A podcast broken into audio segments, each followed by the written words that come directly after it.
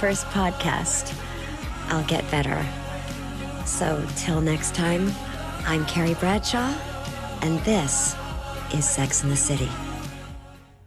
Hello, and welcome to another episode of In Another World, a pop culture podcast.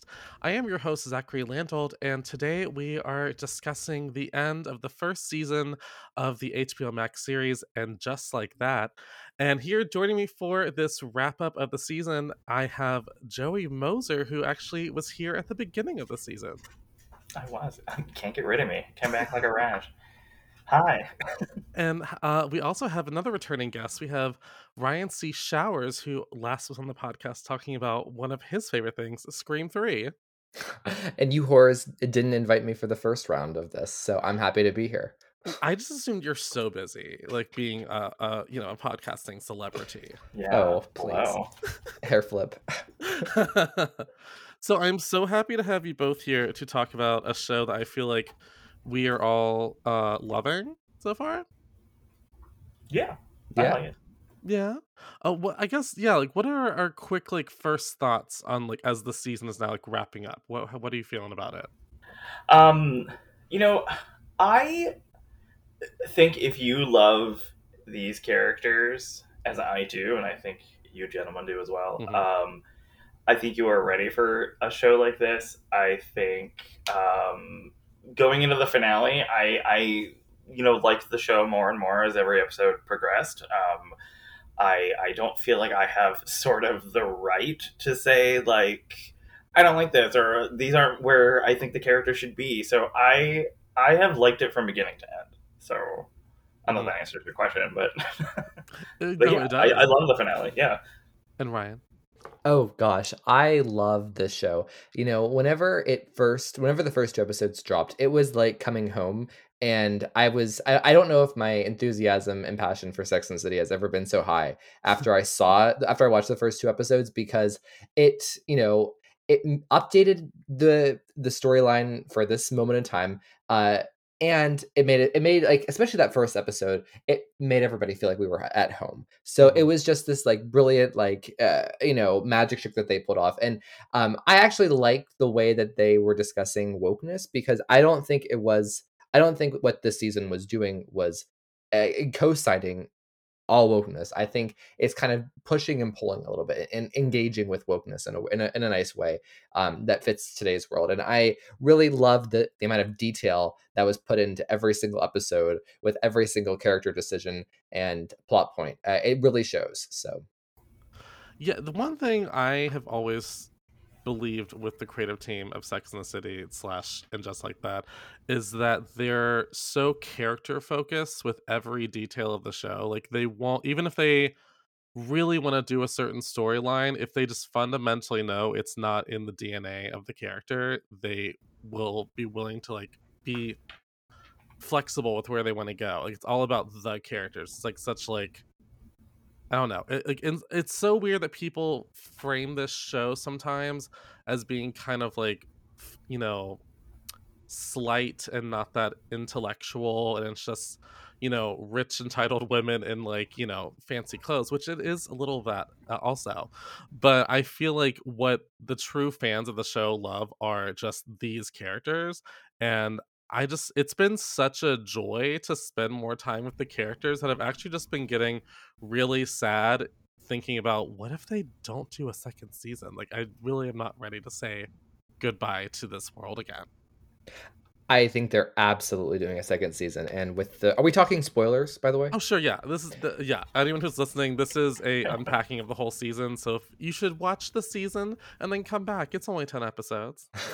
well, I think the way that this um, season ends so perfectly sets up a second season with Mm. Uh, all of the characters. I don't know about Charlotte, but especially Carrie, uh, with uh, that you know final you know romance with with Franklin. I like the way that the the episode concluded really took my breath away. You know, I said from the start that Carrie should have her own show. Like, there's no reason that Me she couldn't have her own podcast. So the fact that she now has her own podcast and she's the one in control, and she has this organic, natural love interest, I think is really cool. Well, that's what's I think what makes this such a good finale is that I instantly have so many things that I'm curious about that could be explored in a second season, and it's setting up so many new um like plot devices they can use because now that she, you know Carrie has her own show Mhm. and she has people calling in and asking questions, I think it's gonna open us up to even more storylines because she can be you know researching her show for that week and we I, think it's i think it's actually in a better place now than when it started like it feels like to end the show now would be a disservice to what it can become because now they've done all the groundwork and it can just like take off in the second season so i'm very excited and i i do feel less nervous about it getting renewed because it was i mean such a success honestly and Yeah. even like Michael Patrick King was talking about on the like writers room podcast that accompanied the show. You know, like you know, there's so much content out there now. So the fact that even people were so, you know, devouring this content and talking about it so much on social media is like a miracle. So it's it's a success either way. I also feel like the people who complained, I have a really big, I think I said it before, but I have a really big problem with the people who complained about what the show was doing Oh, at the start of it. I think you and I talked about that before or constantly as the season went on. Yeah. I wonder if if they do continue with the second season, it's sort of an evolution of what the show originally was through the lens of what the first season of Just Like That could possibly be. Um, you, I mean, she may have a continuing romance with Franklin, which I was so happy about to see because I was waiting for it the entire Thank season. you. I had sensed it like the first episode, and so Like, I thought, gonna- oh, maybe I'm just yeah. crazy. And then so yeah, I was very happy. So I don't know if if um, you know if they do continue for another season, a couple more seasons, if they show Carrie in the throes of you know a new romance, you know after her husband's death, Mhm. that's sort of similar to what people wanted, but more mature Right. after she's gone through this whole batch of episodes. If that sort of makes sense, I don't know. yeah. Um, and maybe it has a little bit more of the original vibe promise, which I don't think it needs to lean into, but a lot of people Hmm. want. Well, and the thing about like you know, uh, the, I do want to just quickly address this um, because the the discourse around this movie has absolutely driven me nuts because I feel like people haven't engaged with the show in the way that Hmm. you like eh, the show demands to be engaged with. Like it's not about I, I you know the thing that the biggest mistake people make is bringing their own expectations and their own wants for the Mhm. characters Mhm. instead of where the characters are actually going um, and the the negativity that's just recycled like we started out on such a wrong foot with you know the kim Cattrall like drama and the the hostility about her not returning. And then that anger just gets transplanted from episode to episode like to the point where people are criticizing the writers acting like it's a huge sin that miranda traded carrie soup for the sandwich in, this, in the Oh ninth episode. Like it's you know get over yourselves. Like i just i don't think I don't think people gave this show a fair shot because if they did, I genuinely think people would be higher on it eh, because Mhm. the, the character work is so detailed and so nuanced and uh, you know uh, everything uh, that Joey said I think is true. I think if there is a season 2, it will be a little bit more like the original show Hmm. except you know but while still being its own thing you know that's the, that's the other thing this is a different show it's more mature and i think that's uh, that's something people really struggled with Well, that's a good. uh, You mentioned how it's all about the characters. I think it's a good place to talk about. What did you think of the new characters that were brought into this show? Because I, I was not worried about the show because I I trust the writers, but I was worried that the characters would feel like they were like checking off some like lists of like, okay, what can we do to be more diverse? And I actually feel like that isn't what it was at all and it actually felt very organic and now these characters do feel a part of the dna of this universe now I would agree. I had wondered, um, especially with Nya and her husband. Mm. I was like, I could watch. I, I mean, with any of the other couples that were brought in, I could watch a whole show about them, and I think that's sort of a compliment to the writing to sort of fully uh, position them in with this world, and that sort of goes along with what a lot of people criticize the original show about about how it was not diverse um, and and sort of the jumping off point with the the episodes like the women at this age in their lives would be at the risk of being called names by people who are a lot more uh, conscious and woke than they are. Oh, sure. and they would you know they i don't know I, and i and i don't i don't think that these people wouldn't be friends. Like i i think that's another question to sort of push back at people when people say they would you know they you know they only doing this to fit a criteria of this that and the other. It was like well i couldn't you know i don't think that these people would not be friends with these other people i yeah, think that's do you sort of a, think a Charlotte different counter wouldn't be that. friends with LTW? Like, come. I You mean, know- come on the the episode that really sold their friendship to me and the fact that like uh, you know because people did cr- criticize charlotte in particular with ltw at first um, there were two moments of that it was the moment uh, where i think the show really resolved that issue was when charlotte came to dinner um, and there you know she kind of talked about the art like she had the big flub with mistaking one of Yeah. the, the dinner guests but then also um, the episode where they where they play tennis and charlotte you know explodes on harry and uh, LTW and her husband see it, and then we see the exact same situation reversed. And I think that's something that's helped like humble them as friends. Um, but I have to say, like overall, the new characters have been a huge success, except for Che. Um, I think most people would agree that Che is Mhm. Awful. Um, and I, I didn't like her even before she and Miranda became a thing. I didn't I didn't like her from the from the start. What Um, about her comedy concert? her comedy concert was funny. I just Che isn't the type of person I would be friends with in real life. Oh no, um, I mean, I, yeah. but I, you know, the episode that really sold the new characters and made me feel like, ooh, this is a success. Is episode nine when they all intertwine and they're Mm. all in the same space at the painting thing. Like I was on such a high after that episode. I watched that episode Yeah. four times. Like I just think the chemistry is just so per- perfect in that uh, between all the new characters like we've had time to kind of get to know them and let them grow but now they're all just a part of the universe and i think that's the beautiful thing about it and um uh, lastly about this point like i think it's a good thing that they kind of branched out from just being like oh we are these four codependent women who only talk to Yeah. the four of us and maybe our gay best friend every once in a while like i think it's natural to see people you know have their close gr- group of friends but also have other Mhm. friends too like it's and those friendships intertwine and they get bigger and you know i think it's i think it's a good thing Yeah, and there's something to be said. Like in the original show, they were younger; they were still like forming their lives. So I guess it would make more sense that they were tied to a very like close circle. Because I mean, I can identify with that in my life. I really have maybe four or five really close friends. That is about it. But as they're getting older, they're you know they're very social, out and about women. Like they're involved in more things. Like Charlotte's involved with women at school. It makes sense that they're Mhm. Social circles would expand even just naturally. Um, but do you have do you have a favorite new character that was added to the show? Because I definitely have one. i do too um i love ltw Uh, I mean, she's fabulous. Mine is Seema. I'm obsessed with Seema.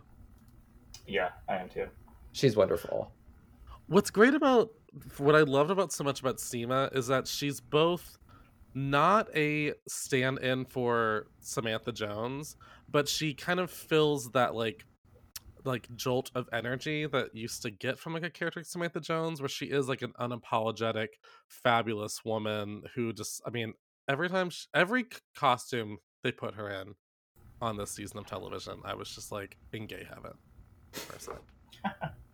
Well, no, and I, I have to say, Seema, I think they did a, a great job, especially with Seema and Carrie's relationship. Like, we mm-hmm. spent a lot of time between Seema and Carrie, almost to the point where I feel like Seema was like not like almost using Carrie as like a stand-in partner.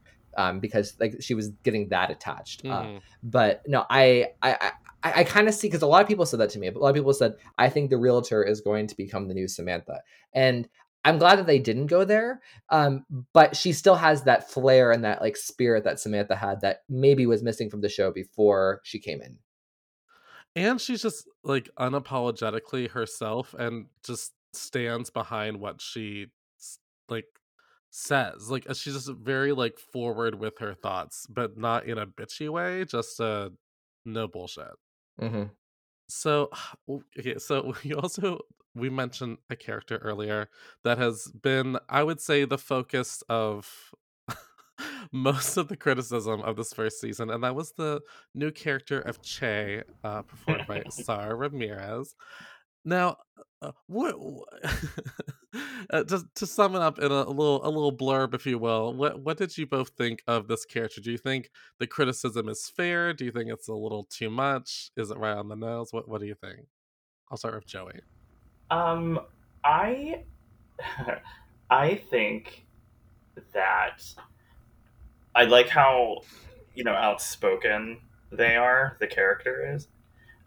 Um, I enjoy that there is a character that is getting the fan base riled up a little bit because that character is such a different vibe than the rest of the characters on the show. Hmm. Um, I will say the entire finale or the last two episodes, all I kept thinking about the entire time when Miranda was explaining what she was doing with Che, all I kept thinking was when Carrie was going to go to Paris with the Yes. Russian, and she yells at her, "You're living in a fantasy." That's what I Mhm. was screaming inside the entire time, the last two episodes, and I I like Sara Ramirez on the show. I think you know I think I would have liked to have seen them interact more with more than just Miranda hmm because I feel like if you had a Seema or you had a Samantha there to challenge Che in a way, I think I would have loved to have seen a scene like that.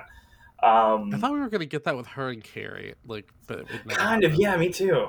Um, you know, maybe not a uh, a fight in the Yeah. you know favorite you know thrift store sort of fight, but you know Yeah. something like that. I don't know. I I enjoyed how much their character uh, riled up the show as Sure. much as I didn't like seeing the character rile up the show. If that makes sense. I think that's yeah, yeah. I think that's exciting though. I think that's like an unpredictable element to the show that I did not expect.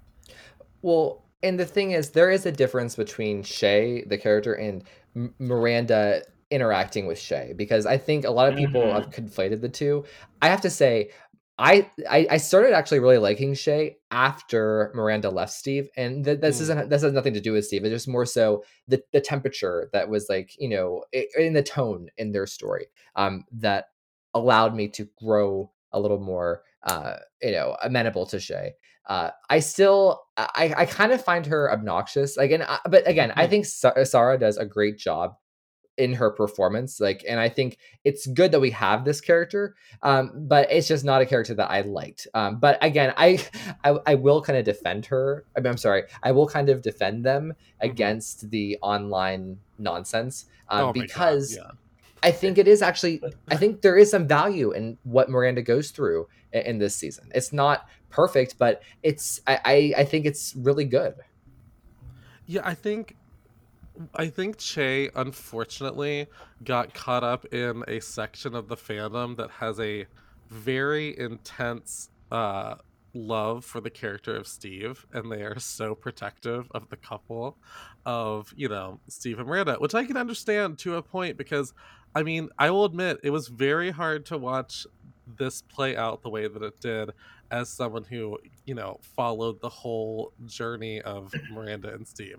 So it is it's hard to watch like literally everything fall apart, but it's also it's very true to life. Like couples that have been together for such a long time and you know there might be things that felt they could be brushed over for you know years and then things can start to like crack at this you know point in someone's life i mean so much of this was based on actual people in the writers room and things they knew from like their friends and like their people in their lives.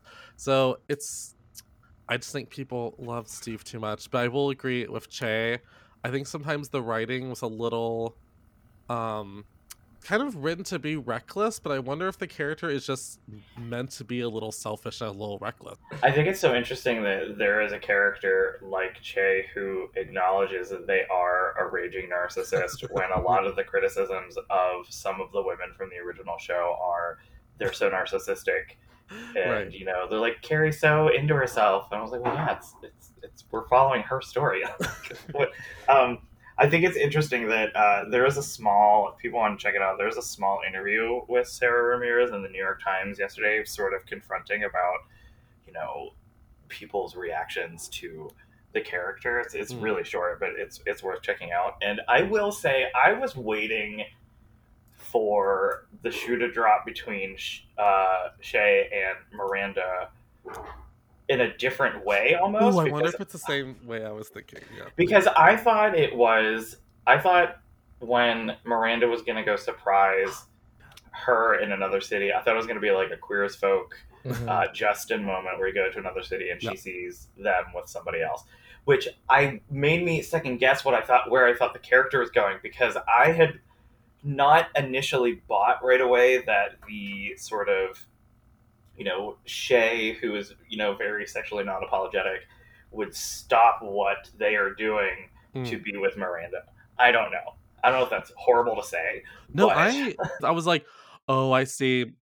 I was like, okay, she's gonna find them in bed with someone else, and they're gonna be like, well, what? We're not committed. Like we're seeing each other, but Mhm. we're not. We're not monog. Like I thought that, and I thought it was gonna be about, you know, is Miranda so connected to wanting to be with Che because she sees Che as the way out of her, you know, life that she's living. I thought that's kind of more where we were headed, and I feel like we're still I still think there is something to be said for miranda is acting like like you said very recklessly in the way that carrie was when she was just moving to paris and just dropping her entire life.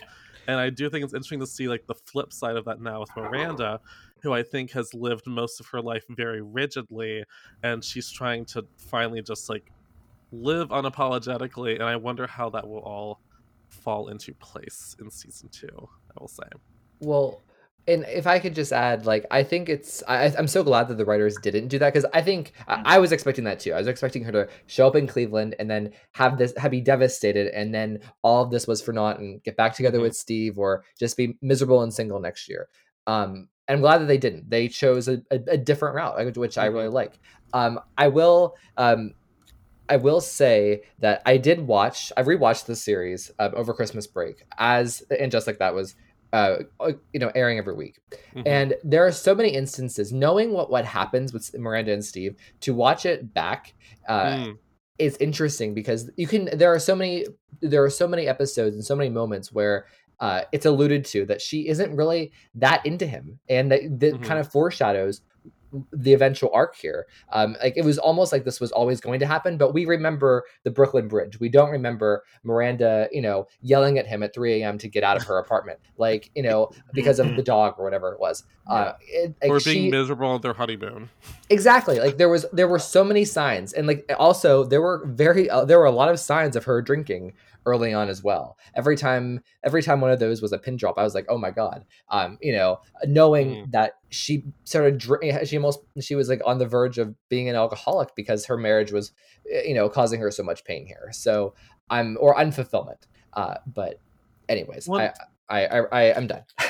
well i also feel like people have said that miranda's not acting like miranda she's being so silly i'm like does no one did anyone watch the show like did anyone Yeah. like miranda has always been kind of a mess like i i still remember when she like went on that date with that cop and was just like drinking her face off and just, I just being watched like, that a episode. total mess Yeah. Like she is not always at it together i don't know what false narrative we were Well- trying to uh, build here just because you present yourself as being more in control or being more rigid than everybody else doesn't mean that you are. That's what I that's what I kept thinking because what I've been doing is as I've been watching and just like that, I just randomly go back and watch a random Sex in the City same episode. yeah Oh, cool. That's what because it just puts me in a you know the, the and just like that puts me in a good mood. Um, and then well, it reminds you know, me of things too. So then I go, oh, I want to go back and watch. Yeah, that me too. episode."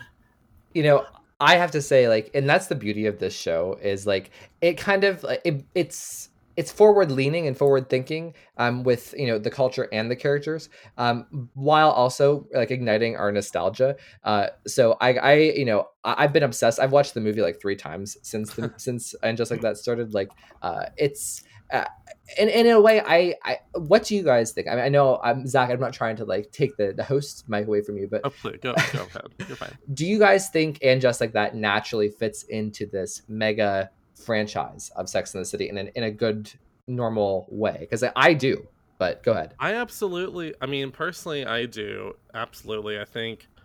I think it fits more into the universe than Sex in the City too. That you know, what I mean, like it feels in the DNA of the original show. I feel like the way it connects with the original show in a like a really beautiful way, and just I yeah, it's working for me.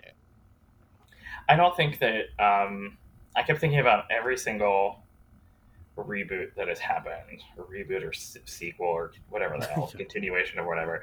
This is the one or one of the only ones I, I haven't watched all of them that that um that challenges the characters in a different way. Mm. Um, it's not it's not a carbon copy of what the original was. Um, it's not it's not trying to do what the original was, and I think that's what is so successful in my criticism of the criticisms. That um, it's just I like God forbid, you know, you just I don't know, just let them deal with stuff that these people at this age in their life would actually deal with. It's okay, guys. It's calm. It's fine. Don't worry. also, it's so funny that people i for me what i always loved about the series is that it was never afraid to show the characters as mm-hmm. flawed and making bad decisions like making really bad calls about their lives because my god i have friends that i've been close to for years and years i love them so much but they will do things that just defy logic in my brain and i have to just sort i mean within reason if they're doing something that's going to actually like harm themselves i will like intervene. But sometimes you have to just let your friend make a mistake and learn the lessons they're going to learn from it. And it's just it's weird that i feel like people were okay with the women being flawed in their 30s maybe because they thought like well they're in their 30s and it's like because they're in their 50s they don't like them having you know flawed behavior and i'm like that's just being human but they want them to go back to their 50s to doing what everything they did before. And that's a problem. That's uh, yes. that's the that's the key problem of the way that fans have interacted with i wouldn't even call them fans just the public has interacted with sex and the city. They they were expecting i feel like uh, people were expecting this to be sex in the city season 7 of you know of them just running around you know do, talking about blowjobs you know uh, talking about post-it notes and they do but they do it in a way that's natural and like normal for women of this age who have been through their experiences yeah. and they're at a different place in their lives and i think that is kind of the growing pain of this season is you know we i feel like all three of the characters had to get through this change and like kind of like you know move through being changed from who they were used to be or how we used to think of them and mm-hmm. maybe next season they'll just be able to be their new changed selves and have more fun in a way. Well uh, what i the new plot like the plot lines with like the new characters or just like the new obstacles in their lives the ones that have been sort of picked apart the most have been the ones that actually been working the most well for me. Like I've seen a lot of people online talking about the Rock storyline with Charlotte and how they feel that it's forced.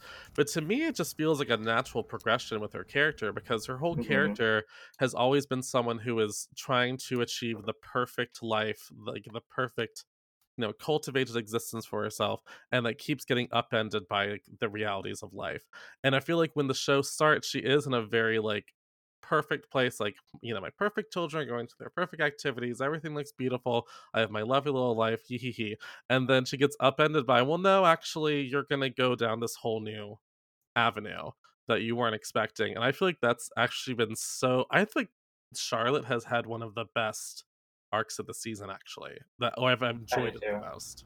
Well, it's it's something that shows how they've integrated, you know, stuff that you know we keep saying you know woke stuff, which is the, the you know the main criticism that the, the show has been getting that it's forcing it. But I think, and I and I do buy that Charlotte as a character would react that way because she loves her children, mm-hmm. and she you know that she does, and she I love that scene between her and Anthony. I think it's episode four, maybe episode three I or four. three.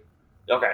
Um, yeah, yeah, yeah. I like how it is a conversation starter between two people who know each other well, who are obviously different places in their lives, and they are reacting completely differently to it. But I think what Charlotte is doing is showing, you know, what a good parent is supposed to do Mhm. while still not immediately knowing all the answers. Like she admits to being confused. She admits to, um, you know, maybe saying the wrong thing or you know correcting herself. I love that about what they've given Mhm. Charlotte to do because I think you can't deny that she loves her children. Well, and what, I will say, like, as much as people have talked about the character of Che and the flawedness of the character of Che, it it was Che was the uh, reason that one of my favorite moments in the entire season happens, which is when they're at the comedy concert Mhm. and Che is talking about how accepting their family was, and they just do this cut to Mhm. Charlotte's face, and you just see her realize like this is what I want my child to have, and like immediately goes and calls their child to say they love them. Like I, I'm not even like really into kids, like want kids, whatever. If I was, I'm just being honest, but I was like, oh, that's very touching. Like it's it's one of my favorite moments of the whole season, honestly. Well, it, are, would you guys agree with me like that? I think the show, as much as the show is taking wokeness in stride and kind of learning those things, how, how we described it, that, that of Charlotte, because Charlotte does have a beautiful arc with accepting rock and all of the challenges that come through that. Even for somebody who, like Charlotte, is a pretty open minded person in general. I mean, she's still very prim and proper, but uh, she's never been one to turn people away. Uh, so I, this was always in Charlotte, and I love that the show kind of went through like the the, the hardship of that. But I think the show kind of, as much as it embraces wokeism uh, in in certain ways, I think it pushes back, or at least there's a conversation that that's being had about about wokeism that's not like a complete like endorsement, um, Mhm. but it's but still uh, you know uh, uh, embraces it in a certain in a, in, a, in, in a slim way. So I think it's actually more nuanced than people are giving it credit for. Well, even in the 1st episode, there was so much discussion about the Miranda moment when she goes to her class for the first time. And, you know, they're like, oh, she would never act that way. And why are they making the character behave in such ridiculous fashion? And I actually feel like another layer to that scene is that we, as the audience, if you have been watching this show and actually know these characters, know that Miranda is a very intelligent, liberal minded woman who is not like a flaming like lunatic but these young these young students are looking at her and they don't know this woman so they're just saying like ugh you know this is some crazy older lady who is like not with it and i feel like that's uh, opening us up to the idea of like having more empathy with people and not making so many assumptions and demonizations of people that we we don't know their full story and she's just a woman that's flawed and making mistakes because Well, you know that's what life is. Yeah, and if you you know as as much as she is someone who obviously is like you said very intelligent, very liberal minded, if you think of even some of the interactions that she has on the show with people who she is not particularly um, well acquainted with, she has incredibly awkward interactions with them.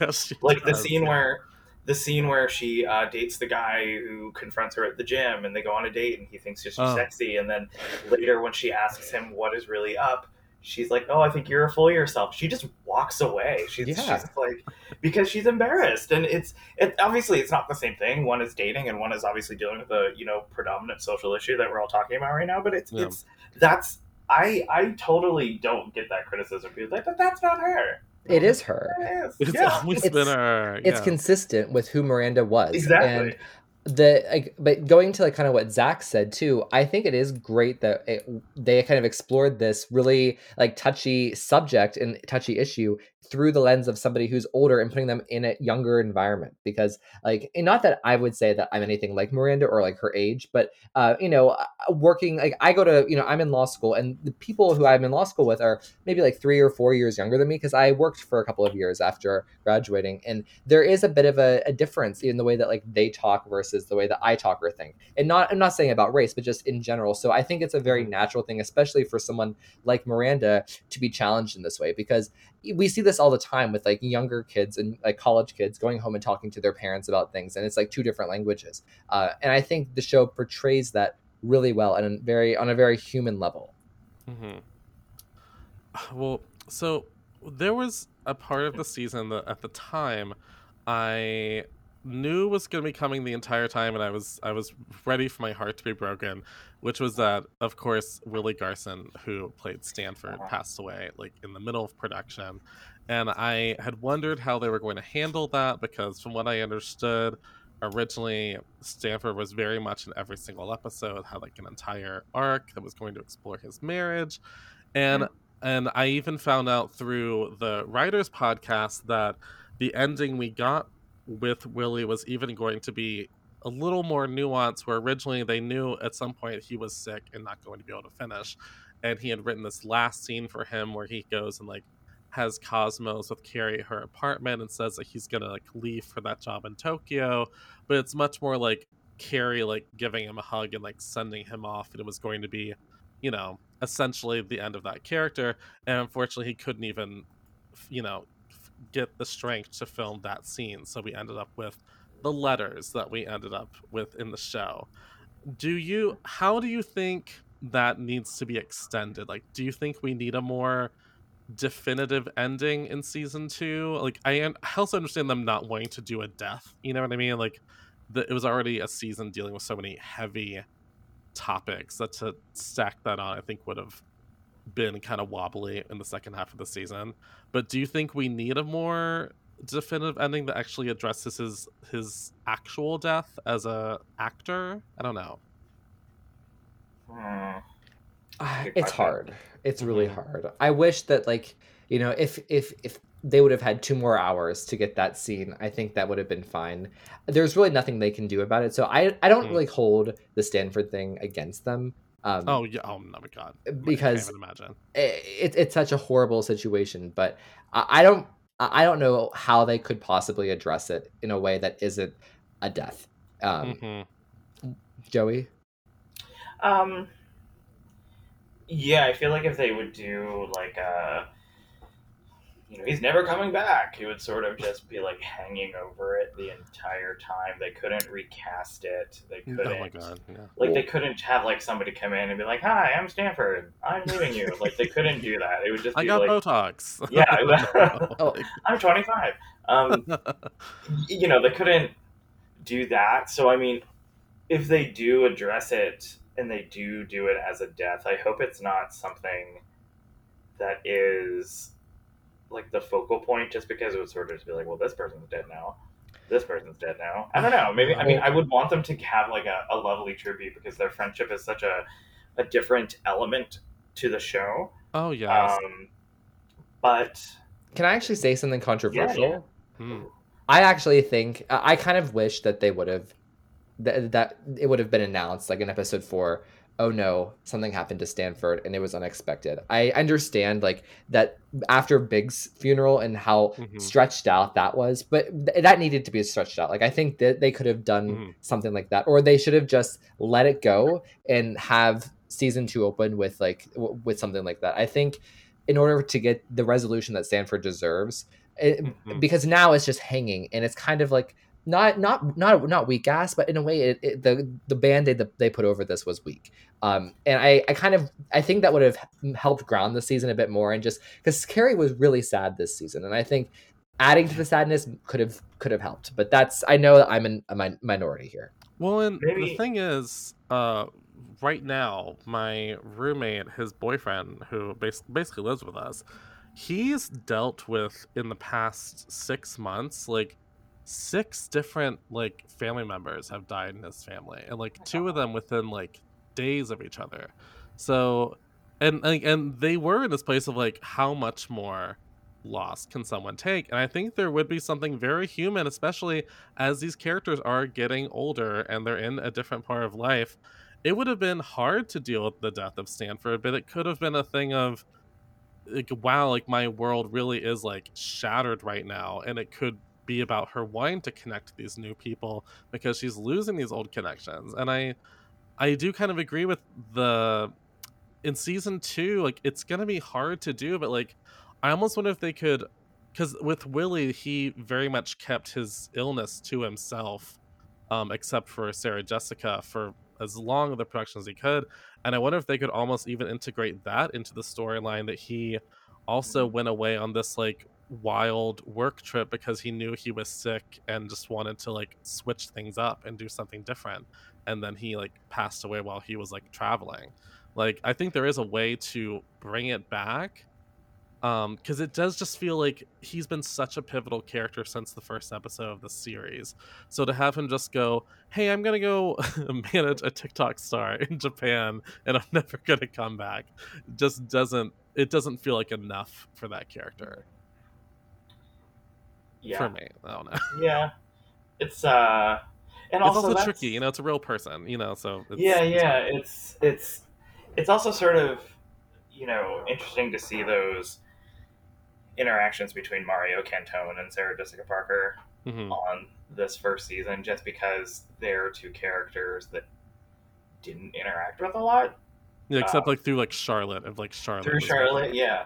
So I don't know. Maybe they could have something nice, you know, as a you know, do a tribute to Willie Garson Mhm. that also is something that you know drives a, a plot point for it. Let's I don't sound mean to sound macabre or anything, but I mean like I don't know. yeah, It's yeah, yeah. you know it's it's it's um it would add another layer to you know sort of moving on that the first season presented so well. Well, and even you talking about that and kind of like, I don't know, it's kind of awkward. It makes me think that that's kind of how they felt about it. They were like, Mm-hmm. we don't win against this right now, so we're just gonna put a little band-aid on it, and we'll, have more time to address this later. Uh, because I can't, I can't imagine dealing with the sudden loss of an actor. You know, Mm-hmm. like in the in the middle of production. Like I even I saw people saying like, "Wow, the episodes are getting shorter as the season's going on." I'm like, well, maybe things were cut. Maybe things Well- had to change. You know, Ugh, I don't know. Specifically there was something that cut that was cut that i think I, I know I understand why they had to cut it you know and i at the end of the day i agree with them but uh, i do think that it that chris noth's lack of um, presence in carrie's dream Mm. sequence it definitely shows that like oh, it felt- was I felt it. Yeah. yeah it was like constructed around this image of him and then it was taken out and i you know i i, I, I that's one of the worst things i think that what about the finale is just that that whole sequence is awkward because they're trying to you know continue on with their their plan with while facing the realities of of, of Mhm. the situation Well, yeah, I was gonna bring that up. The whole, you know, the Chris Noth controversy happening in the middle of this, as if this creative team was not dealing with enough things all Yeah. at once. And that's the thing. I feel like they had a lot of obstacles that they had to navigate in this season of television.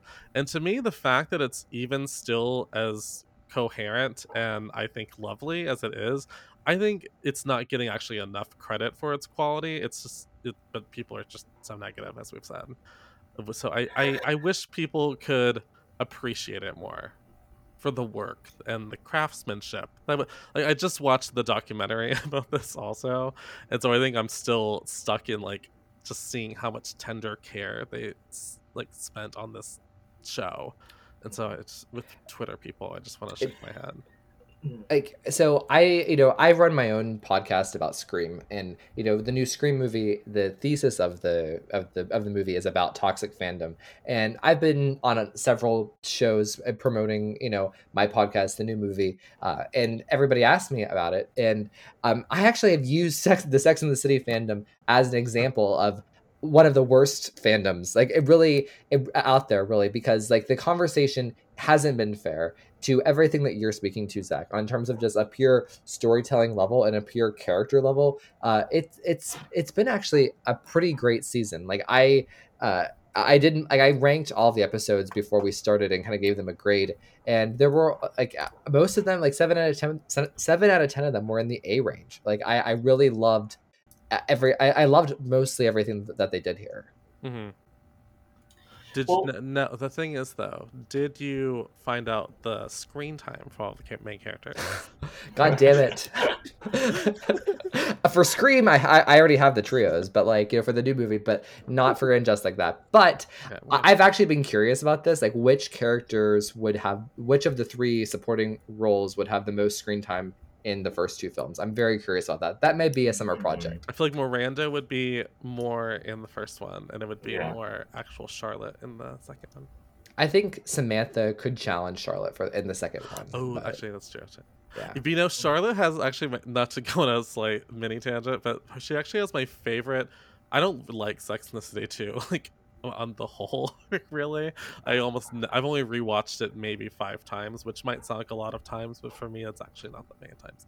Um, whereas like the first movie I've seen so many times, but she has my favorite moment in the second film, which is when she goes into the pantry and just has to cry for a second while her Yeah. kids are screaming. To me, I was like, I looked at my friend at the time, I went, "This is the first moment that actually feels like real in this entire movie."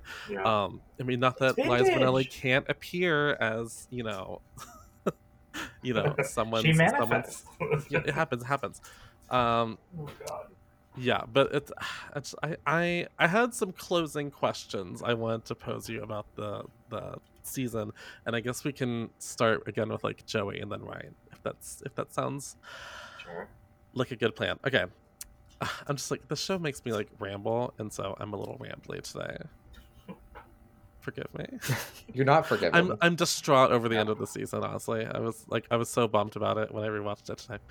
Okay, so from the whole season, uh, what was your what do you think is your favorite episode from the first season? Oh god. um you know, I I liked the um I liked the finale a lot. Mm-hmm. Um I don't know, there's there's something to do with uh Carrie being by herself. I've been thinking for the last couple of days. I've been thinking of Carrie on that bridge with that giant um Eiffel Tower purse um, and that, I don't know. There's something about that that I really really liked. Um, I also liked the um, the episode. I can't remember. I think it's seven. I don't have them in front of me, but the one where she's uh, you know, she's she's more alone with Seema for Mhm. the for the first time. Um, where you know Seema seems like she's brought into the show, you know, fully, not just as a real estate agent that I that I really really loved. Hmm. Ryan. Well, I love. I genuinely love like most of them. Um, Mhm. I, I the, the first two I think are masterpieces. Like they are just like I I mean almost nearly flawless. Um, I love the episode about Natasha. I think that is such a fun, um, Yeah. emotional episode. Um, I love the episode where they all come together and paint. But um, I have to say, and I love the finale. I love like the way that it ends with her getting her own podcast. I love that so much. But um, for me, I would probably have to pick the fifth episode, which is um, the hip episode. Which honestly, whenever I was starting out, Mm. I didn't like it as much, but I, I was like, okay, this is weird. Um, but by the end of it, it is so shocking what happens in that episode with Mhm. the, the kitchen and Carrie in bed, and then that intense fight that happens between them. Uh, and it's there are so many layers to that. I just, I, you know, I, I remember being on a high after watching that episode because uh, just the second half is such a whirlwind. So I would pick that. Mm. What about you, Zach? Um, I mean that I think that was probably going to be my answer as Oh. well. Okay. because well it just and again i think the same i think it made me uncomfortable and so at first i thought i didn't like it because i mean it's very intense Yeah. it's in You mean It Miranda's takes you to some- operatic orgasming in her kitchen I with mean- her hand over her mouth? Yeah. Uh, well, girl i mean yeah honestly yes Juxtaposed then I with Carrie peeing herself. Like, Oh my god. well Yeah, and that's the thing like i think at first i thought that uncomfortable feeling meant i didn't like it but it was actually i think had some of my favorite acting moments of the entire season with miranda because i feel like without that scene after after the Mhm. hookup when she breaks down to carrie and she finally just says the words i'm not happy Mhm. like at that point whether you agree with miranda's choices or not like she's a human being and like your friend saying i am not happy in my life even if that makes no sense to you who you think you know how i should be feeling in my life i'm not happy and i feel like without that scene the rest of the season couldn't work with Mhm. everything with che and it, and honestly it even it's it's what I kept going to whenever I was getting so defensive of Steve in their breakup scene. I'm like, how could she be so mean to Steve? And then I'm like, she's not happy. Like, just because I want her to love this man does not mean that she loves him. And, well, um, can. I have a question for you guys about this specific scene. So I think like Carrie was appropriately hard on her, but then appropriately, you know, sensitive with her after she says that. Mm-hmm. You know, I've watched it with two different people. One person said she wasn't hard enough, and then another person mm-hmm. said she was too mean. Where do you guys kind of fall? Uh, I'll let you go first, Joey. I don't think, from Carrie's perspective, um, seeing that personally you can be too mean.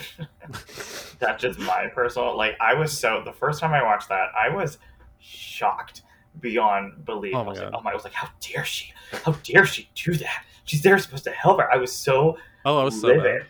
Um, but I think you know those scenes, you know, throughout the series, is whenever these women challenge each other in a hmm. really mm. real mm-hmm. way.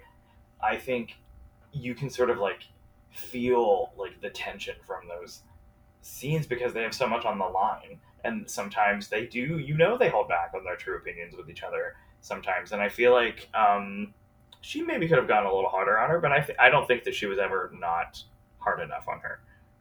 I definitely felt like when she i feel like she was actually laying out miranda flat in a way that the audience kind of needed her to be. Like where she was saying hey you're a married woman and you just hooked up with my boss and, you're smoking pot in my apartment yeah. and doing tequila shots in the middle of the day. What the fuck are you doing? Like and and then you know but then when your closest friend is then suddenly that shattered in front of you and you see how unhappy they are like that is that is a real raw moment.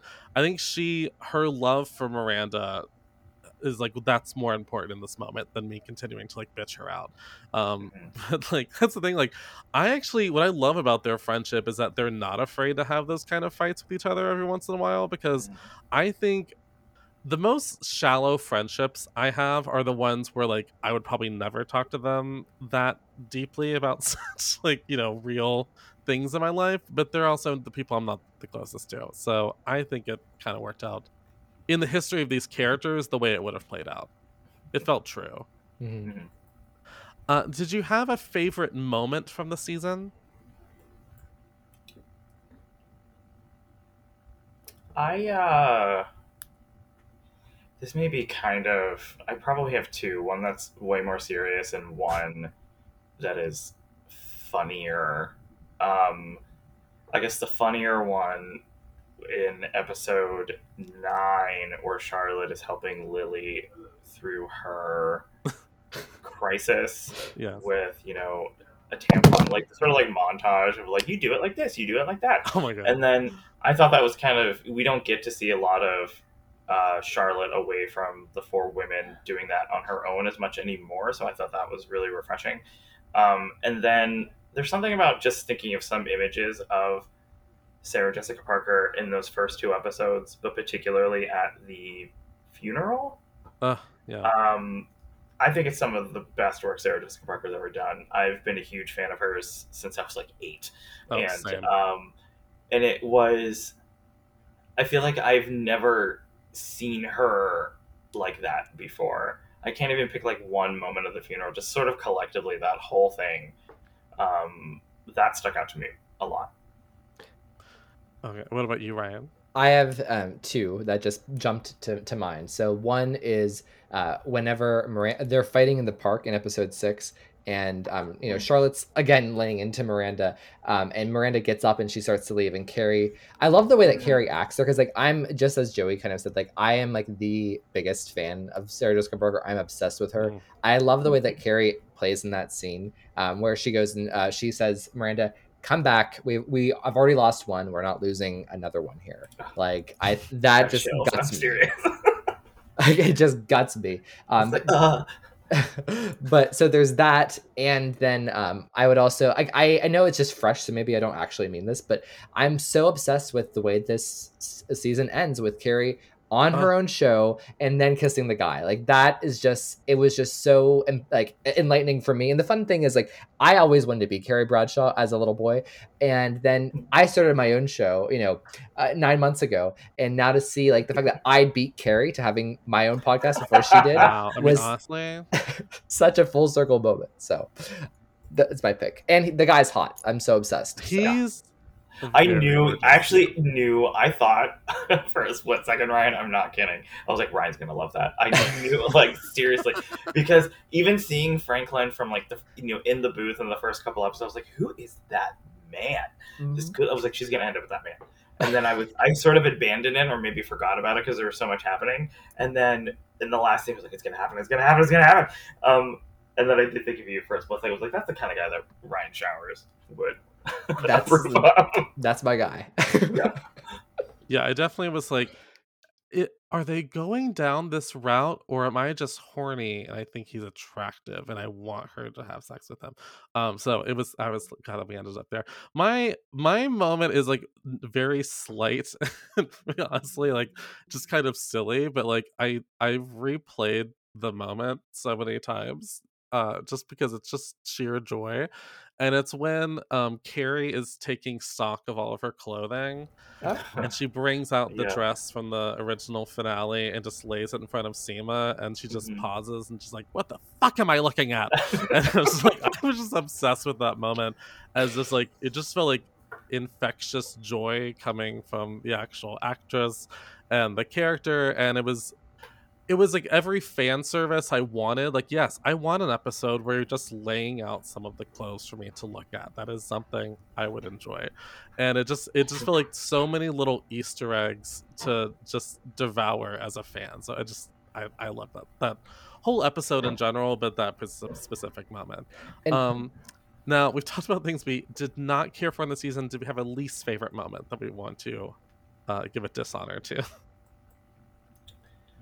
Um, I think something that made me cringe, but I'm very conflicted about it, is in the fin- finale. Again, I'm gonna have to go back and rewatch it, but the whole show, as if it's a chore. Um, it's not. how but dare you. um, how dare you? Um, I was very glad to see Sara Ramirez singing.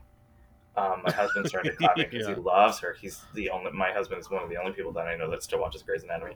Um, and but I was just like, oh my god, I'm cringing at this so hard. I was like, and I was like, she's gonna go to California. She's gonna go to California. I was like, this is awful, and this is so within the confines of the character. I hated that moment so much. I was like, you selfish. Ah! I don't know. so mine i would actually say like i i'm not a huge fan of episode six other than the big fight scene. Um i think it's a pretty dull episode uh and uh, cynthia nixon directed that and i'm not trying to throw shade at her but i feel like Mhm. almost you can tell like the energy in episode six is different than ever, everywhere Oh, else. yeah. Um it's like it's a deadbeat. Um and i i don't like i thought the way that like miranda like masturbating was i thought that was just kind of really poorly directed. I don't like the tone of that. Like it's kind of like this weird slapstick thing and Bra- she's trying to talk to brady and she's like she's like i'll be there in a second. Like i don't like that um uh and i, I yeah that, uh, that's what i would say. That was gonna be my moment as well. Oh my god we are on the same wavelength. Because when I was watching, I'm like, I love Cynthia uh, Cynthia Nixon. I think she is a fabulous actress, but I don't understand the choices that are happening right now on screen. It just like uh, I don't know. I just don't believe that she would still be jerking herself off like you don't forget you have the tutor tomorrow. Like I was like, this is too much. this is too much. Um, and so yeah. Um, I can't even. That just turned me out. Uh, did we have a favorite Carrie fashion moment from the series? Um, I could probably pick something more legitimate, more legitimate, but something about her, um, like high on painkillers with a giant hat on, is Yeah. like my favorite thing. Or when she doesn't want to, um, I like her uh, trying not to smell like cigarette smoke. oh my god, yes. With those, like, what insanity is that? But I have to say the big hat thing because that's I I personally love a big hat. I love um, Carrie and her crazy hats. Honestly, Me It's too. Nobody wears a hat anymore. Um, so I would say the hats, even though there's probably something way more worthy. I just like the hats.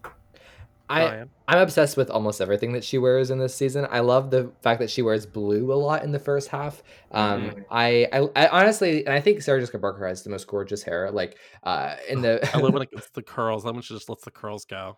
And she lets it's like I love the fact that like in the first episode we get her like we get the big hair at the in the first scene and then um for the last scene it's it's straight. So I I can't really pick a, a single outfit, but I just love the way that they use Carrie's hair and I really do genuinely love basically everything Carrie wears here. So I had two specific moments where I just remember thinking like she looks amazing. And one is at the end of the Tragically Hip episode where she's just in her closet um with those like fabulous shoes and just that high high slit on that dress and it just I was like she looks phenom. And then I also just the dress she wears on the bridge in Paris is just I, I'm personally obsessed.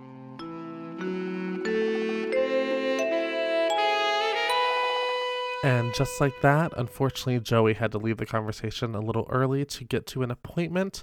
But Ryan and I couldn't help but wonder what we each thought about a couple more plot lines in the season. So we're going to continue right now with just me and Ryan. But in true and just like that fashion, we will sign off at the end with the entire trio.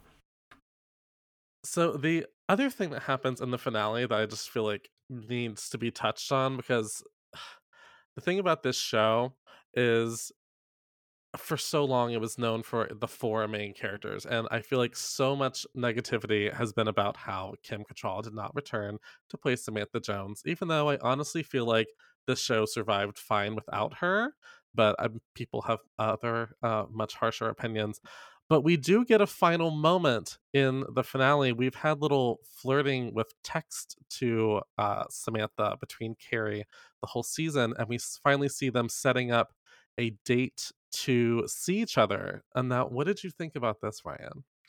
I loved it. I thought it was honestly. I have to say the the fact that they had had this texting idea was a stroke of brilliance. Um, Yes. Because like honestly, I felt like I was hearing Kim's voice as I was reading Mm. those messages. Like they were so perfectly written. I bet Michael Patrick King wrote all the text messages scenes just because Oh, I bet. like yeah. you know that's just i- it's it's such a, a thing but like um i love the arc of this because you know this uh, you know if you think about it like we first you know see this uh, you know we we see a lot of we or at least let me rephrase we get a lot of samantha interaction in this the whole season. It kind of builds to this moment uh you know it's kind of sprinkled in throughout with you know the it, they set it up in the in the first episode. We get the flowers in the next in the in the middle of this season they text for the first time uh, Mm. you know and then uh, where it's really back and forth about the i hope you're i'm just happy your vagina is getting airtime so and then we we get to wrap up here which i just think is i think that they did it in a very realistic way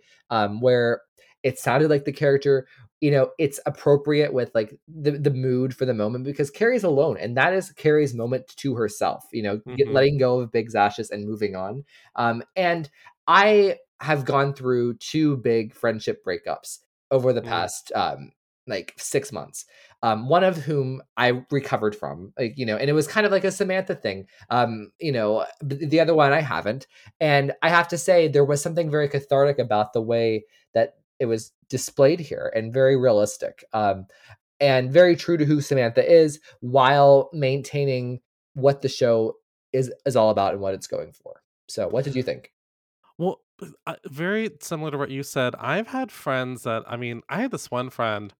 I had been cl- I had been close to them for by the end of our friendship, probably oh, like 13, 14 years. It was like a very long friendship, and definitely one of those friends that I think people just assumed I would be close with forever. Like Mhm. if they saw me, they would be one of the first people people would ask about, like, oh, so how so and so? And we had a very like big falling out and we haven't been close now for like yeah like almost four years like they've missed an entire set of relationships that i had because we were like weren't friends like we've missed so much of each other's lives and i think this felt very real to me because even when we were not close at all i still had an urge every once in a while to like want to reach out Mhm. and and message them and just like even though I we might still be mad about certain things like I do miss them sometimes and it is hard and I think they did a really beautiful way of acknowledging that there had been a rift but it doesn't mean that there wasn't still love there but sometimes long friendships do just end and i don't think necessarily the fact that they meet up at the end of the season implies that they were trying to like fix the relationship to hopefully get kim to come back on the show because i actually get the feeling that kim will probably never come back to the show. I just feel like it was a way of them like tying up that so that we don't have to have it looming in the future you know what i mean Right. I think actually they did it in eh, what how they did it put themselves in the best position possible in terms of like I think from now on um well if we hear any allusions to Samantha it'll be like oh you know uh, it, will be very positive and it will be very brief because you know her mm-hmm. absence has been addressed and it's over with now. I I'm probably of the belief that they did meet um, in Paris and they had a drink and it was very lovely and that they feel better about each other but that doesn't mean that it's healed um 100% um and especially because they live in different on different you know continents like I, there i don't think everything anything will ever go back to the way it was um, no. like for instance with my friend recently um, you know and it was kind of the same thing you know little things would happen that you could only tell this one person and even mm. though we weren't speaking i still you know i sent her an email about something and she s- sent me something else and you know uh, over a period of time and then just one day stuff just falls into place so i think it's really beautiful the way that they did it and you know i think that from, from now on it's like samantha is free if that makes sense and I, I mean, I don't like to get too negative on this show, but I do just want to say, I feel like they had set up a world where if if Kim Cattrall had come to them and said, "Hey, I've been thinking about how things have played out. I don't like it. If you would like me to come back to the show, I would love to come back." Yada yada. I feel like that door was being propped open for her, and I feel like when this show came out, all she really did was just kind of kick that door closed again. So I feel like the fact they were even as delicate with this character as they've been is very kind on their part and shows that they have affection for the character and her work that she did for them in the past and for the fans. And so I feel like we have we have yeah, we have closed the chapter on this character as much as we need to and I honestly feel like it's at a point now where with all the new characters we have and all the new places we're going with the series, I don't I don't need to be reminded of her as a fan. Absolutely not. I, I actually, you know, for the, I, you know, the first three episodes, I was on, I was having such a blast, and I wasn't, even, I wasn't really even missing her at all. Like when they're running around stalking Natasha, like, oh my god, I, I, Samantha is the last thing on my mind. Like when they're in the comedy club and Charlotte and Miranda are having these like huge emotional epiphanies, and Carrie's still, she's walking around New York. I'm not wondering about Samantha. Like I just feel like the show is so different. I don't. I think if if if if that would happen and Kim came back for season two, which I don't think is. I, I think it's completely off the table. Um, I think, like you said, the way they set it up, they they set it up that if you know it could happen, but I don't think it will ever happen. I think that once you make things so public in the way that Kim did, and oh, she I mean, dragged yeah. like not only Sarah, Jess- Sarah Jessica and, and uh, Michael Patrick King, but everybody, you know, the whole show through the mud. That's almost whenever it's public, it's almost it's it's really hard to forgive. Um, it's hard to forget as an audience, even yeah. But um, I, I have to say I didn't really miss Samantha. I don't know if Samantha fits into this new world anymore. You know, again, like because Samantha's character was so defined by sex, and mm-hmm. that's not what this show is about. This show is about something more adult, more profound. It's about the characters and their families, and you know, I just don't think I don't think Samantha would fit in. Uh, to be honest, we what's so funny, and I keep thinking about this thought every time I think about the show and everything that's happened with Kim is I feel like a lot of what she said in her criticism of the show and why she like didn't want to continue with the franchise was that she felt it had all been done. She didn't want to play this woman anymore. You know, all these very negative statements and I feel like I feel like maybe some of the most interesting things she would have been asked to play of her character would have happened in this next chapter actually.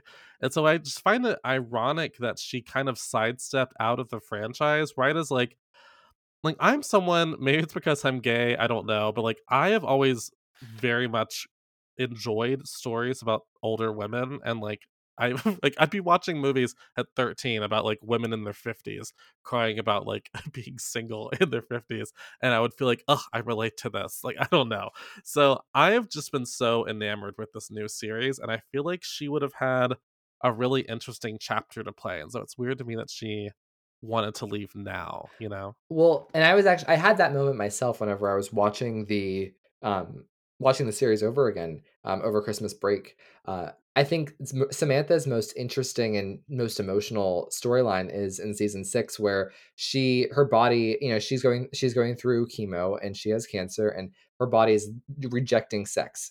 Um. I think you know, so to your point like there would have been such an opportunity for Kim to have something new to play with um it, it being you know uh, because of the realities of the uh, of of their lives. So I th- it's a shame but you know at the end of the day you know kim made her choices and uh, you know eh, we everybody else has to adjust.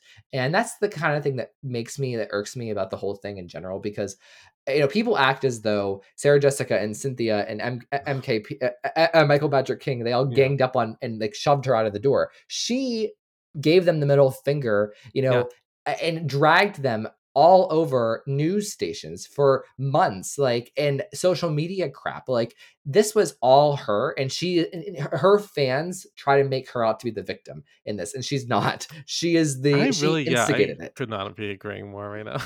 Like so, you know what? She missed out on ten million dollars because they they each each of the girls got a million dollars per episode, and she missed out on being the center of the cultural conversation. You know, th- for the past two months, she's doing Uh, these stupid girl, you're not wrong.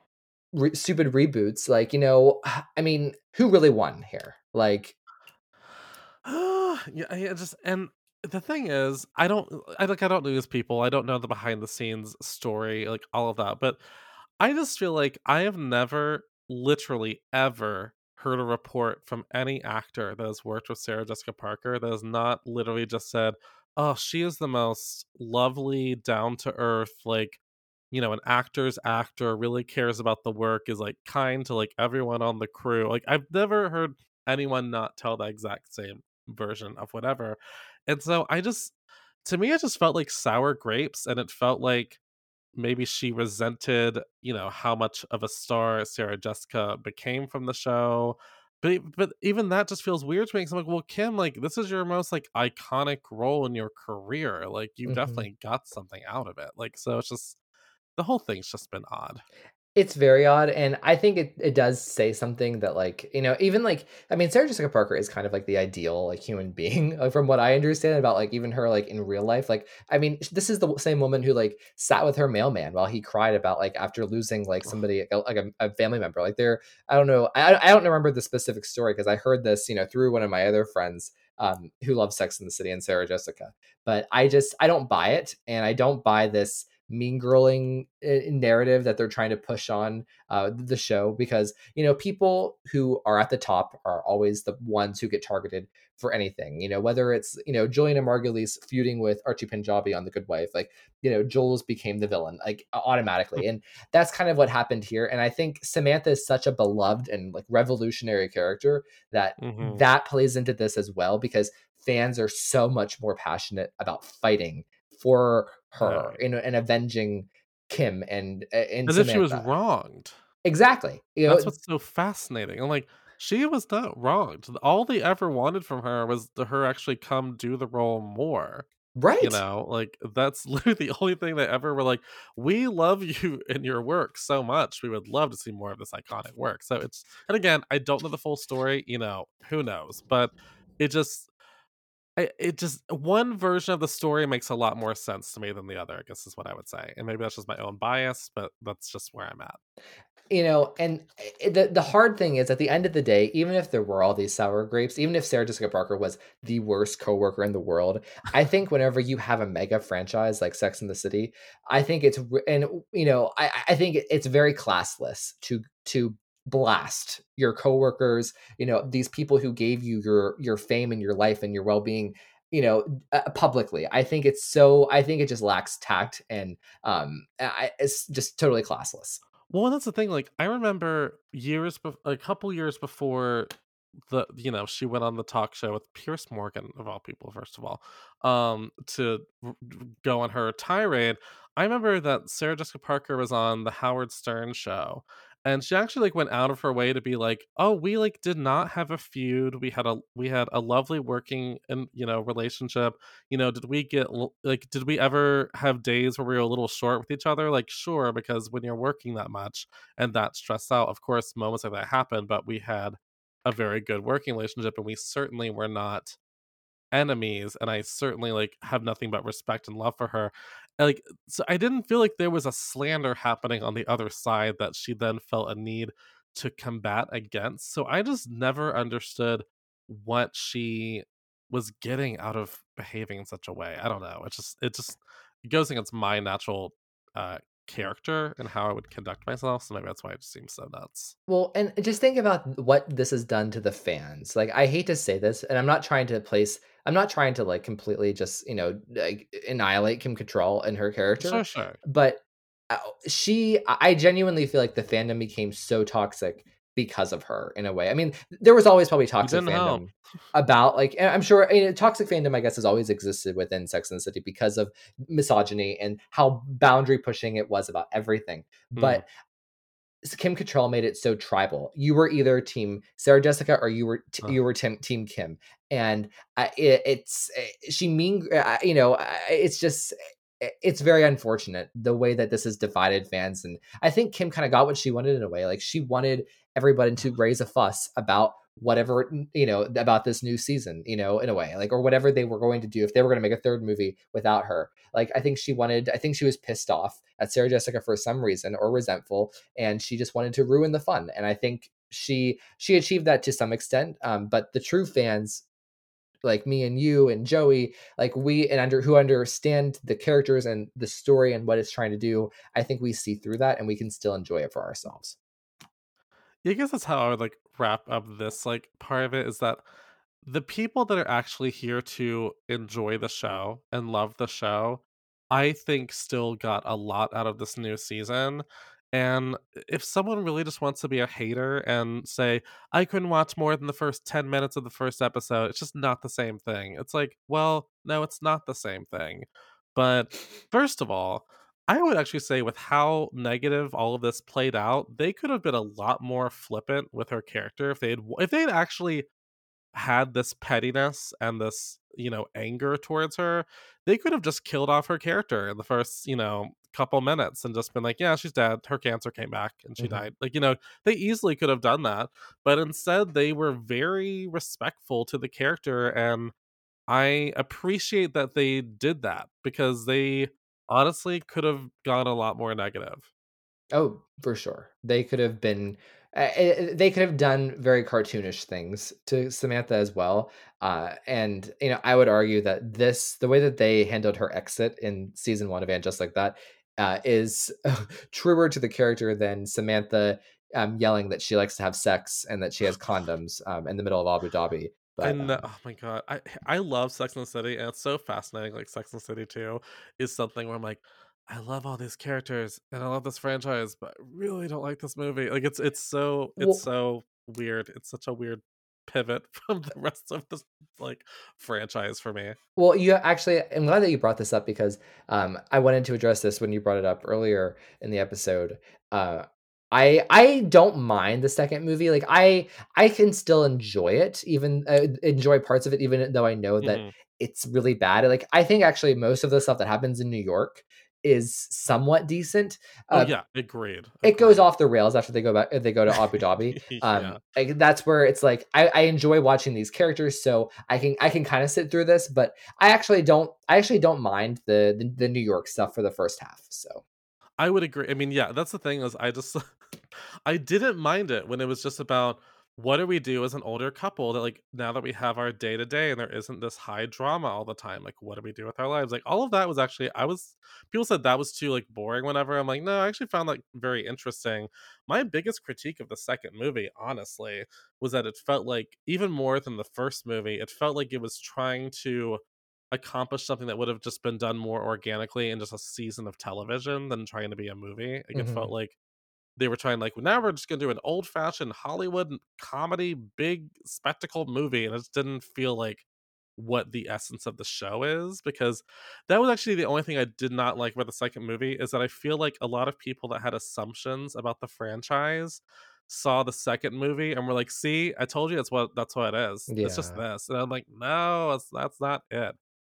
Uh, but speaking of like the old show, there was like one last question I wanted to also ask, which is we had a couple of appearances from characters that existed in the original series. If you could pick a character to come back in some organic way into the new series, can you think of anyone that you would want to pepper in? Oh god. Um that's that's really hard. Um hold on, give me a second to like look through to like scroll through Because I loved having like Natasha like back into the mix. Like i i was obsessed with that. You know, um, who's uh, I I wouldn't mind seeing again is the um the guy Miranda dated. What what was his name? Robert. Um, Oh, which which guy? Which guy was it? the from uh, from season six. Uh, Oh, oh, Robert Lees was that his name? Yes, Dr. Robert Leeds, Blair Underwood. I think I, I because Miranda has undergone so much change in her life. I Mhm. actually think that would be kind of an interesting thing to come face to face with him again. Um, I do know for sure, like for you know, uh, sure, I'm sure as fuck that I don't want to see Aiden again. Like I'm good. Thank okay, honestly, thank you. Like by the time we finished with that whole plot line in the second movie, I was like, "W- do we need to come back here again? Like I don't I don't understand ever again. what no, we'd be no. getting out of this. Uh, I wouldn't mind Yeah. like under. I wouldn't mind like hearing about Bunny MacDougal if she's still alive. Um, just because she was such a antagonist for Charlotte. Um, yeah. I think that would be funny for you know LTW and Charlotte to bump into Bunny on the street or in a fancy restaurant or something. Yeah, I want like some sort of like I was trying to think about this or like would I want like What about Candice Bergen? Okay, for first of all, Candice Bergen like needs to come back in. like I need more Candice Bergen. I need some sort of organic. I feel like it's that would be like such an easy thing to like fit back in there. Um, but also like one person I loved on the original show, and they weren't on it a lot, but in their little appearance, I was obsessed with. I loved when Amy Sedaris was one of her um uh, her book editors. Like I was obsessed with her. If they could find somebody to bring back Amy Sedaris, I would also be very happy. I loved her too. Like she just pops with energy. Like she would be very cool. Maybe uh, I could actually see maybe that would also be a very natural way to um you know weave in weave into things. I wouldn't mind seeing like okay, this is a weird thing. Um because nobody likes him, but Huh. even if Berger wanted to come back, like I wouldn't mind just getting a flash of who he is now, just Oh, sure, because yeah. that ended on s- such an abrupt um, note. And I would just be curious to see how his life contrasts with Carrie, since they were both writers. And the the main issue in that relationship was he was jealous of her and her success. Uh, you know, and Carrie has become much more wealthy and has accomplished so much more in her career. Several books, are, are, you know, uh, a Right. supporting role on a podcast, and now her own show. Um, I think I would just be curious to see what his life is like and how it compares. especially just i mean the um the post it always sticks twice is i think one of my top five favorite episodes of Me too. the entire series and so i can't pass up a fantasy where we have some sort of like comeuppance for him i don't know. Like honestly can i say in the last the last episode when they were talking about bad breakups i at first thought she was going to bring up the post-it story when she was going to talk about bad breakups and then it actually was just about um, mr big i was like i guess that's that's worse but i i just oh my god and I have to say, eh, I think I think they missed an opportunity there. Um, I I thought that that actually and that that was kind of cringe. Like that was like I, that started out the episode, and I was like, oh no. I was like, is this really what the finale is going to be like? Um, but um, I think that they actually. Uh, you know, I think that would, an allusion back to the post-it note would have been stronger. Um, that's just my that's just my view because the post-it note is my is one of my favorite episodes. Like the post-it note, um, the the episode that follows it is Charlotte's wedding to Harry, which is one of Yeah. the the laugh out loudiest episodes in the in in the series. Like, and I think that those that two punch of like uh, those two back to back is probably one of my favorite thing about the show. Well, and the thing I am obsessed with, and I feel like does not get talked about enough, is I just think Sarah Jessica Parker is a genius at comedy line delivery. Like she just like the way she can deliver a line differently than anyone else would possibly deliver. Like there's this one line in not to go on a mini tangent, but in the post-it episode where she goes over and talks to Berger's friends and then she comes back and then they're like, "What happened?" She's like, "I took the lowest possible road." I don't know. I it's been such a joy seeing Sarah Jessica on this season and just watching her be brilliant again and but watching her character like slowly come back to life as this like I feel like her progression of that was so well done. Uh, And that's well- actually what I like not to bring it back to the Samantha Jonesness of it all, but like that last encounter, it's like finally she didn't feel sad in that moment. She felt very like at peace and like connected to something from her past, but in a way that isn't tragic, you know? And it's it was I just uh, bravo to the to the writers, I have to say. Well, I have to say, um, Carrie was my MVP of the season. I know, like, I think all three of the women at the center had amazing material, and they all got, you know, they all had substantial reasons to be back, if that makes sense. Their characters were growing, or they were dealing with things like in adversity that are really important. And uh, I think Carrie, uh, it was definitely the most. Uh, the most per uh, she she was the most personal because she was grieving a- and uh, but I also just think uh, I, I just love Carrie uh, as a character and just as a person, uh, and I think uh, she's always the most interesting um, to me. And every every emotional beat that she and like I have to say, she actually has grown as a person, uh, and I think Mm. it shows in ways. Like, and I think Charlotte, I wouldn't, I don't know if Charlotte has grown as a person. I think she's very much still the same Charlotte, um, but I, she's learning. Like, there were a couple uh, like illusions uh, in in and just like that where um, Carrie would say, um, Charlotte you just need to let me grieve. You just need to let me be a mess, you know. And Mhm. instead of you know, because Charlotte's naturally the person who tries to make everybody feel better,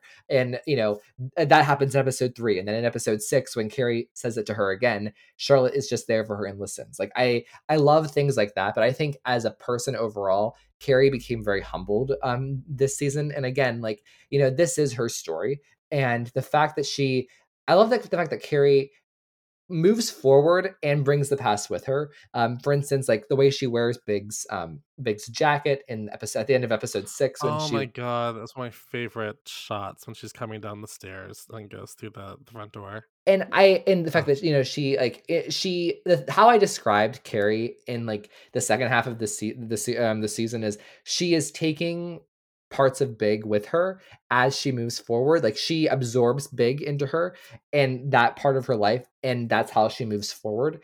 And I think that is such a beautiful thing. And I just think Sarah Jessica is just a marvel. Like I, just, I, I know I, I'm just gushing about her, but no, it's the I'm- I- you're preaching to the choir. Like I, I, I watch. I'll rewatch episodes from the original show and just be like, she should. I mean, she's done so much as an actress, of course, but like, she should have been in so many more like big movies. As like, she's just such a like. I don't know. It's just wild to me that she hasn't really been like ever nominated for like an Academy Award or something. Like, she should be getting like such better parts, but she's also still an icon, so it's fine. well and you know what the uh, people love to bag on the golden globes and I, I i know the golden globes have really fallen from grace but she won four out of six of the seasons for sex in the city um and i just think that is such an incredible thing and it's a testament to who carrie is as a person and how complicated she is as a person and what sarah jessica brings to all of those complicated niches um Mhm. because she is such a challenging person uh to embody and i think sarah jessica does it in a way where um you know the worst parts of carrie are kind of diluted. They're, they're still there but they're kind of diluted by her charm and yes, uh, yeah. and her energy and how she's just and uh, the good parts about her. And that's the brilliance of acting in my opinion. Well, and I feel like that when I watch Sarah Jessica Parker, I get a sense of her humanity as a as a person, like her her humor, her humbleness, like so that's why I feel like actually gets through that character. I feel like a different actress in that same part could have been like really rigid and really like off-putting. And I guess she is still to some, but like I feel like the warmness of Sarah Jessica Parker is what makes that character get away with a lot of selfish behavior, especially in the original show. I mean, my God, there are episodes where like she does need to be called out by people for being like a shitty friend sometimes, but she also can be an amazing friend. And I've had friends like that where like sometimes they've really not shown up for me, and sometimes they've been like there for some of my like hardest moments. And- and that's that's what I've missed about the show and I hope it never loses that is like not being afraid to I think I already said this, but like not being afraid to let the characters be flawed and make mistakes and be sloppy and messy. Well, and not only that, but you know, I, I think it's really unfair. Like even before this show started, people like especially people on TikTok, they just love to beat the shit out of Carrie for no reason. Um, they're all four of the all four of these women are complicated and flawed, and uh, eh, but Carrie's the only one that we pick on, and I think that's so unfair. Just because Miranda, Mhm. you know, she at least the old Miranda, she was seen as this like cutting edge feminist and blah blah blah blah blah. And Samantha was this, you know, uh, unapologetic, you know, sexual person. Uh, and they were seen as the heroes. And I feel like Carrie became the villain because, uh, for some reason, I don't know, but I think that dynamic also played into the Kim Cattrall nonsense, which I'm really Mhm. not Oh, okay yeah. with. Um, Oh, I agree. and but they're all equally all four of all four of these women have things that they can be called out for it sucks like I, that only carrie gets is only carrie gets dragged through the mud because i can sit here and name you know three huge flaws of samantha of miranda and of charlotte as friends as people Oh yeah. that balance out you know because of of their strengths so i think it's unfair